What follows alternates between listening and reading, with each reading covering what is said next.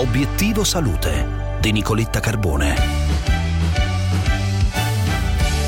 Dimmi come dormi e ti dirò come stai, quanto suggerisce uno studio dell'Università di Birmingham che sottolinea ancora una volta quanto e come la qualità del nostro sonno possa essere considerato un indicatore della salute del nostro cervello. In linea con noi oggi il professor Alberto Albanese, responsabile di neurologia dell'Humanitas e docente all'Humanitas University di Milano. Professore, buongiorno. Buongiorno. Si tratta di uno studio interessante perché prospettico quindi non falsato da interferenze retrospettive. È una corte di pazienti, un gruppo di pazienti seguiti per motivi completamente diversi, quindi per fratture di natura osteoporotica, che avevano compilato un questionario sul sonno e hanno, è stato studiato l'associazione tra i disturbi del sonno che sono stati riferiti da questi pazienti e lo sviluppo successivo di malattia di Parkinson.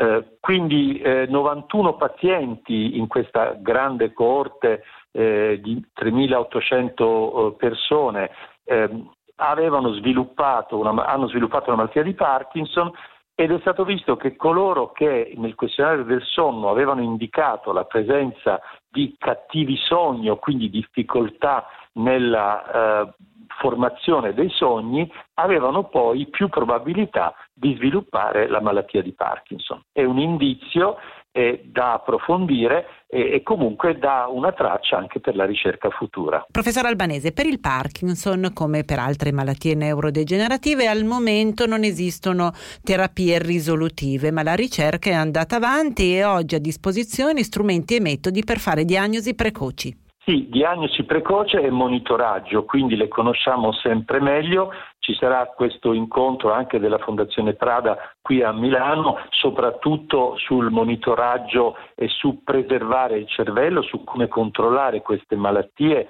e attraverso le neuroimmagini, attraverso le neuroimmagini molecolari, attraverso il sonno, attraverso i parametri che indicano infiammazione anche a livello del sistema nervoso e attraverso possibilità terapeutiche basate sulle conoscenze scientifiche come l'uso di molecole con eh, valore anche di funzione immunologica.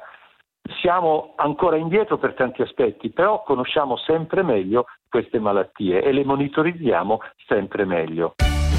E se volete saperne di più vi ricordo che sul sito di Radio 24 c'è una pagina dedicata a Preserving the Brain, questo straordinario progetto che vede eh, la collaborazione dei 13 più prestigiosi istituti di ricerca sul cervello di cui Radio 24 e Sole 24 ore sono media partner. E a proposito di ricerca continuiamo a parlarne sulla pagina Facebook di Obiettivo Salute nella nostra intervista quotidiana. Vi lascio a Melog, vi auguro un buon ascolto una buona giornata giornata un saluto da Nicoletta.